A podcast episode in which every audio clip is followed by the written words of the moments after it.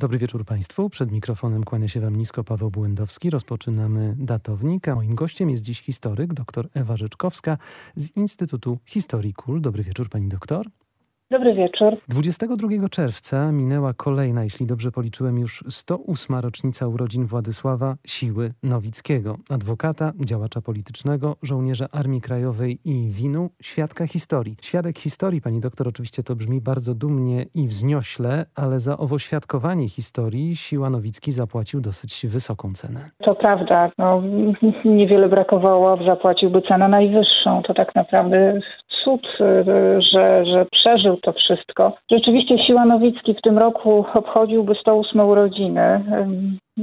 Jego żona, pewnie niewiele osób o tym wie, ale jego żona, która była od niego, która jest od niego 5 miesięcy starsza, nadal ma się dobrze, żyje, ma 108 lat. 30 stycznia 2021 roku obchodziła 108 urodziny. No i mąż nie żyje już od kilkudziesięciu lat, bo zmarł w 1994 roku. Ale rzeczywiście miał długie, bogate życie, pełne zakrętów, e, pełne takich niespodziewanych wydarzeń, pełne tragicznych wydarzeń, ale też i wydarzeń takich radosnych. Rzeczywiście przez pryzmat jego życia można prześledzić dwudziestowieczne losy naszego państwa, bo tak naprawdę on uczestniczył w wszystkich najważniejszych wydarzeniach w historii naszego kraju, które miały miejsce w XX wieku. Niedługo pani doktor ukaże się książka pani autorstwa, książka pod tytułem Władysław Siła-Nowicki, żołnierz i konspirator, obejmująca lata 1939-1956. Domyślam się, że to iście benedyktyńska praca za panią i też e, samo zbieranie materiałów było nie lada wyzwaniem. Rzeczywiście to bogaty życiorys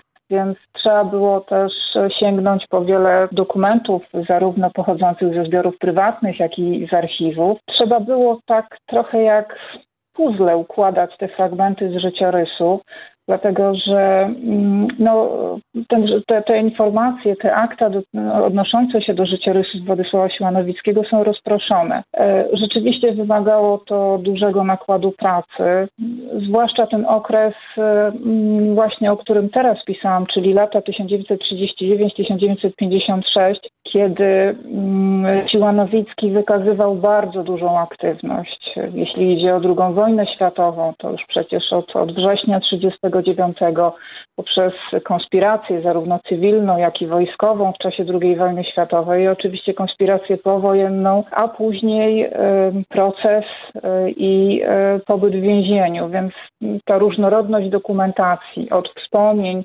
zarówno Władysława Siłanowickiego, jak i innych osób, które go znały, które miały okazję z nim pracować, poprzez e, dokumentację wytworzoną przez różnego rodzaju instytucje. Pani książka otwiera piękny cytat głównego bohatera. Pozwolę go sobie teraz przytoczyć. Słowo pisane zmusza do odpowiedzialności. Może dlatego często lepiej rozumiemy ludzi epok minionych niż tych, co są nam współcześni. Znamy ich tylko ze słowa pisanego i nie dzieli nas gwałtowny potok wyrazów wyrzucanych z ust okrytych pianą gniewu. Ile źródeł pisanych pozostawi pozostawił po sobie Władysław Siła-Nowicki? On sam pozostawił wspomnienia.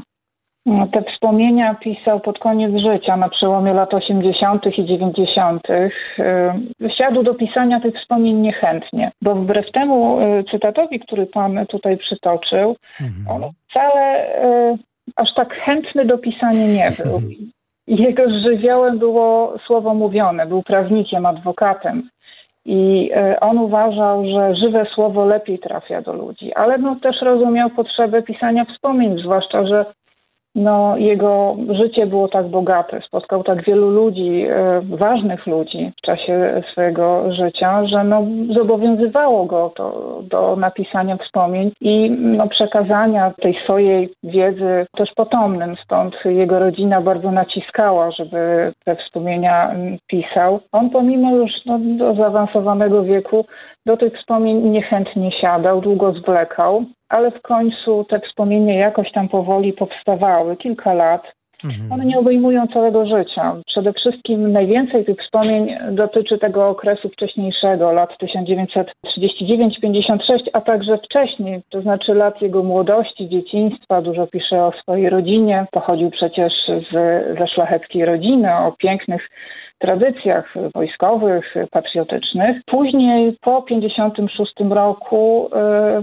tych wspomnieniach jest mniej samego Władysława Siłanowickiego, więcej jest dokumentów, więcej jest jego wystąpień publicznych, przemowy, przemowy w sądach, które wygłaszał, także mowy pogrzebowe, bo słynął z tego, że wygłaszał przepiękne mowy pogrzebowe, zresztą do dziś wielu, którzy mieli okazję słuchać tych mów pogrzebowych, wspomina jako niezwykle mm, piękne i niezwykle sugestywne wypowiedzi. Wspomniała Pani o młodości bohatera. No właśnie, jak te młode lata kształtowały go, zanim porwał go wiatr historii w roku 1939? No, na pewno tutaj rodzina, jego, e, jego krewni, jego rodzice, jego stryjowie, ciotki, wszyscy, cała ta rodzina, bardzo liczna zresztą, miała ważny wpływ i zasadniczy w zasadzie wpływ na jego życie. I ten dom y, Siła Nowickiego ukształtował. Urodził się, tak jak już powiedzieliśmy, 22 czerwca 1913 roku w Warszawie i um, jego rodzina,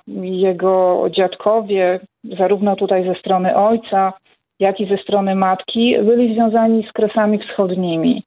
Mm, dwóch stryjów Władysława Siłanowickiego, Emanuel i Wiktor, służyło w armii carskiej, w armii rosyjskiej.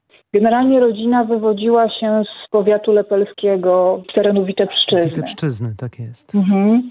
I tam właśnie rodzina była bardzo mobilna, jak na, na tamte czasy rzeczywiście często się przeprowadzała. To było związane z zawodem, który wykonywał dziadek Władysława Siłanowickiego, w 1895 roku rodzina przeniosła się tu na ziemię polskie, kupiła majątek w Wylągach koło Kazimierza Dolnego nad Wisłą i tutaj osiadła. No i od ponad 100 lat ten majątek pozostaje w rękach Siłanowickich. Ze strony matki, wracając do rodziców Władysława Siłanowickiego, Także e, wiemy o pewnych e, e, też tradycjach patriotycznych. Na pewno dziadek Antoniny Siłanowickiej, bo tak nazywała się jego matka, walczył w powstaniu styczniowym. Wiadomo, że był represjonowany za to, że jakiś czas spędził w twierdzy brzeskiej. Jego rodzina, jego kuzyni też służyli w wojsku. On sam był dumny, że jego ojciec, Aleksander Siłanowicki, także jako ochotnik brał udział w wojnie 1920 roku, był znakomitym jeźdźcem. E, i pomimo tego, że już wówczas miał 42 lata i w zasadzie obowiązek mobilizacyjny go nie obejmował, no to on sam jako ochotnik się zgłosił i walczył w szeregach no, takiego bardzo znanego, wówczas wręcz legendarnego wołyńskiego dywizjonu jazdy kresowej majora Feliksa e, Jaworskiego, nazywanego Jaworczykami. Też jakby e, to, że Siłanowicki, Władysław Siłanowicki został prawnikiem, to też było uwarunkowane rodzinnie, dlatego że jego ojciec e, Aleksander Siłanowicki także ukończył prawo na Uniwersytecie Moskiewskim i przez wiele lat pracował najpierw jako sędzia gminy, później sędzia pokoju, następnie już do emerytury jako notariusz. Potem przychodzi rok 1939, jak już wspomnieliśmy, wojna przeorała życiorys y, Siłanowickiego. 11 września jego pułk, jeśli dobrze zanotowałem, został rozbity. Kilka dni później on zostaje poważnie ranny. Tak, rzeczywiście. On razem z szóstym pułkiem strzelców konnych, y, który wchodził w skład Kresowej Brygady Kawalerii, dowodzonej przez pułkownika Stefana Hanke-Kulesze, przeszedł cały szlak e, wojenny.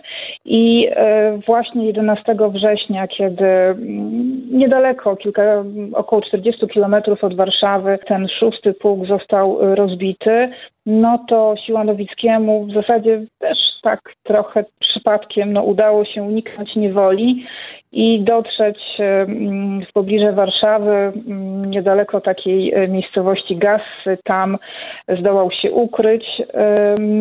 W czasie walk o, o Otwock został ciężko ranny w boki i w prawe ramię i przez kilkanaście dni leczył te rany po zaleczeniu ich przedostał się do Warszawy, tam spotkał się z rodziną. Na szczęście e, wówczas cała ta rodzina jego, znaczy kuzyni, e, ocaleli. Nic nikomu się nie stało w wyniku działań wojennych, no ale mm, siła Nowickiego ciągnęło na, na Wołyń do Beresteczka, bo tam czekali jego rodzice. Bo... I tam wziął ślub także 21 października. Mhm. Tak, z Ireną Joszkówną E, no to też taka piękna historia, dlatego że siła, e, te, te, ten życiorys Siła Nowickiego to jest właśnie taki modelowy życiorys na bohatera do świetnego scenariusza filmowego, bo to w tym scenariuszu byłaby i miłość, i piękna kobieta, i piękny mężczyzna, i wojna, i konspiracja, i więzienie, i kara śmierci, i cudowne ocalenie, a później płomienne mowy sądowe. No i właśnie ten ślub y, mm, z Ireną Juszkówną pierwotnie miał się odbyć we wrześniu 1939. Były co do tego wielkie plany. Siła Nowicki miał wystąpić w mundurze właśnie 6 mm, e, Pułku Strzelców panna młoda miała mieć piękny, długi welon. No, wszystko potoczyło się miesiąc później, ale trochę inaczej, skromniej nieco. 21 października 1939 roku rzeczywiście w Beresteczku e, wzięli ślub. E, no i później już całe życie byli razem. Wprawdzie e, czasem byli rozdzieleni nawet na kilka lat. Ale, ale nie z własnej ale... woli ale nie z własnej woli i e, Irena była mu do końca życia niezwykle wierna. Ja pamiętam mm, jeden y, taki wywiad, którego już wiele lat później, w latach 80. Siłanowicki udzielił e, i powiedział, że swojej żony był zawsze pewny jak śmierci. Także to... Mhm. Piękne słowo piękne słowa. Byli ze sobą ponad 50 lat i nigdy w siebie nie zwątpili. Ani ona w niego, ani on w nią, pomimo że los y, oboje bardzo mocno też doświadczał. Bardzo szybko Siłanowicki związał się z konspiracją od samego początku, bo to już Służba Zwycięstwu Polski, później ZWZ, później Armia Krajowa od lutego 1942 roku. Działał także w podziemnym stronnictwie pracy, równocześnie współpracował z drużyną Kedywu AK, no i później jeszcze w Powstaniu Warszawskim, jak gdyby był cały czas bardzo niebezpiecznie blisko historii. Rzeczywiście, no, on się rwał do tej walki, do, do, do tej działalności konspiracyjnej. No, uważa, że to jest jego obowiązek. I dlatego jesienią 1941 roku, bo trzeba też jednym zdaniem może powiem, że on próbował przedostać się też na zachód. Mhm. Na przełomie 1939-1940 roku planował dotrzeć do Francji, no i tam do, do tworzących, do, do tworzonych tak, e, oddziałów polskich do armii polskiej. Nie udało mu się, wybrał trochę e, złą drogę, próbował się przedostać przez Litwę no ale, ale tego celu nie zrealizował. Przebywali tam e, ze swoją żoną e, do 1941 roku, do jesieni. Tam zresztą urodziła się ich starsza córka, Maria Ludwika Siłanowicka. I po powrocie tutaj już do generalnego gubernatorstwa, już do innej rzeczywistości, e, jesienią 1941 roku, Siłanowicki został zaprzysiężony jako żołnierz ZWZ i później także zaczął współpracować z delegaturą rządu na kraj. Tutaj dużo niestety nie zachowało się materiałów na temat tej jego działalności, ale wiemy, że um, uczestniczył w spotkaniach e, z arcybiskupem Andrzejem Szeptyckim, że przynajmniej dwukrotnie się z nim um, spotykał. Zresztą on e, z rodziną Szeptyckich e, bardzo dobrze się znał, dlatego że z Andrzejem Szeptyckim, bratankiem metropolity lwowskiego, studiował e, na Wydziale Prawa Uniwersytetu Warszawskiego, zresztą bywał w Przyłbicach, tam w tej rodzinnej mm, miejscowości e, szeptyckich. Stąd nieprzypadkowo w czasie wojny z misją do arcybiskupa właśnie wysłano, wysłano Siłanowickiego. No i rzeczywiście później to jeszcze jest działalność w organizacji Unia, takiej e, kadrowej, e, niezbyt licznej, ale niezwykle ważnej organizacji, która później połączyła się w 1943 roku ze Stronnictwem Pracy no i oczywiście ta działalność w strukturach y, wojskowych, o których Pan wspomniał, czyli mm, e, po pierwsze działalność w kontrwywiadzie Komendy Głównej Armii Krajowej. Y, to jest taki referat, mało znany referat, dopiero rozpracowywany przez historyków. Referat o kryptonimie 999 Komendy Głównej AK, nazywany też korwetą. Kierowany przez taką też barwną postać um, słynnego grafika Stanisława Ostoje-Chrostowskiego, Justa, korwetę. Tak właśnie stąd, stąd nazwa. Stąd, stąd nazwa tego referatu.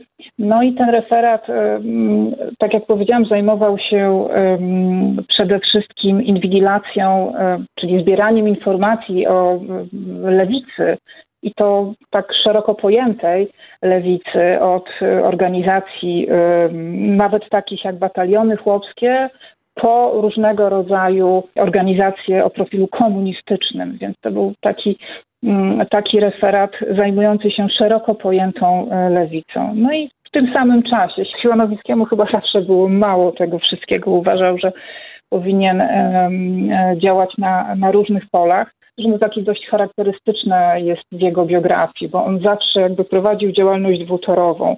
W czasie wojny działał w podziemiu wojskowym i cywilnym, po wojnie będzie działał w konspiracji i będzie działał jednocześnie legalnie. To trochę paradoks, ale rzeczywiście tak było.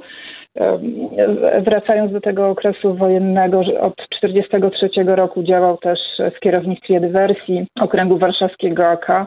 Był tam w oddziale dywersji bojowej numer 3 który był przyporządkowany do obwodu pierwszego śródmieścia i też za dużo nie udało się niestety ustalić, e, co on tam robił. Sam nie za dużo napisał o, o tej swojej działalności konspiracyjnej. Wiadomo na pewno, że uczestniczył w akcjach um, likwidacyjnych agentów Gestapo, że uczestniczył w przewożeniu broni i później z tym oddziałem dywersji bojowej numer 3 także wziął udział w powstaniu warszawskim, e, w czasie którego już w pierwszych dniach e, został, został ranny. Po, po kilkunastu e, dniach pobytu w szpitalu zdecydował się na powrót do, do swojego oddziału. Nawet przez jakiś czas dowodził plutonem. I znowu ranny, ale tym, tym razem już bardzo poważnie, bo w płuca e, w połowie sierpnia 1944 roku. No, dla niego wówczas już ta walka w powstaniu warszawskim musiała się zakończyć. Pięknie dziękuję za tę rozmowę. Moim gościem była historyk dr Ewa Życzkowska z Instytutu Historii KUL, ale do tej rozmowy powrócimy już za tydzień.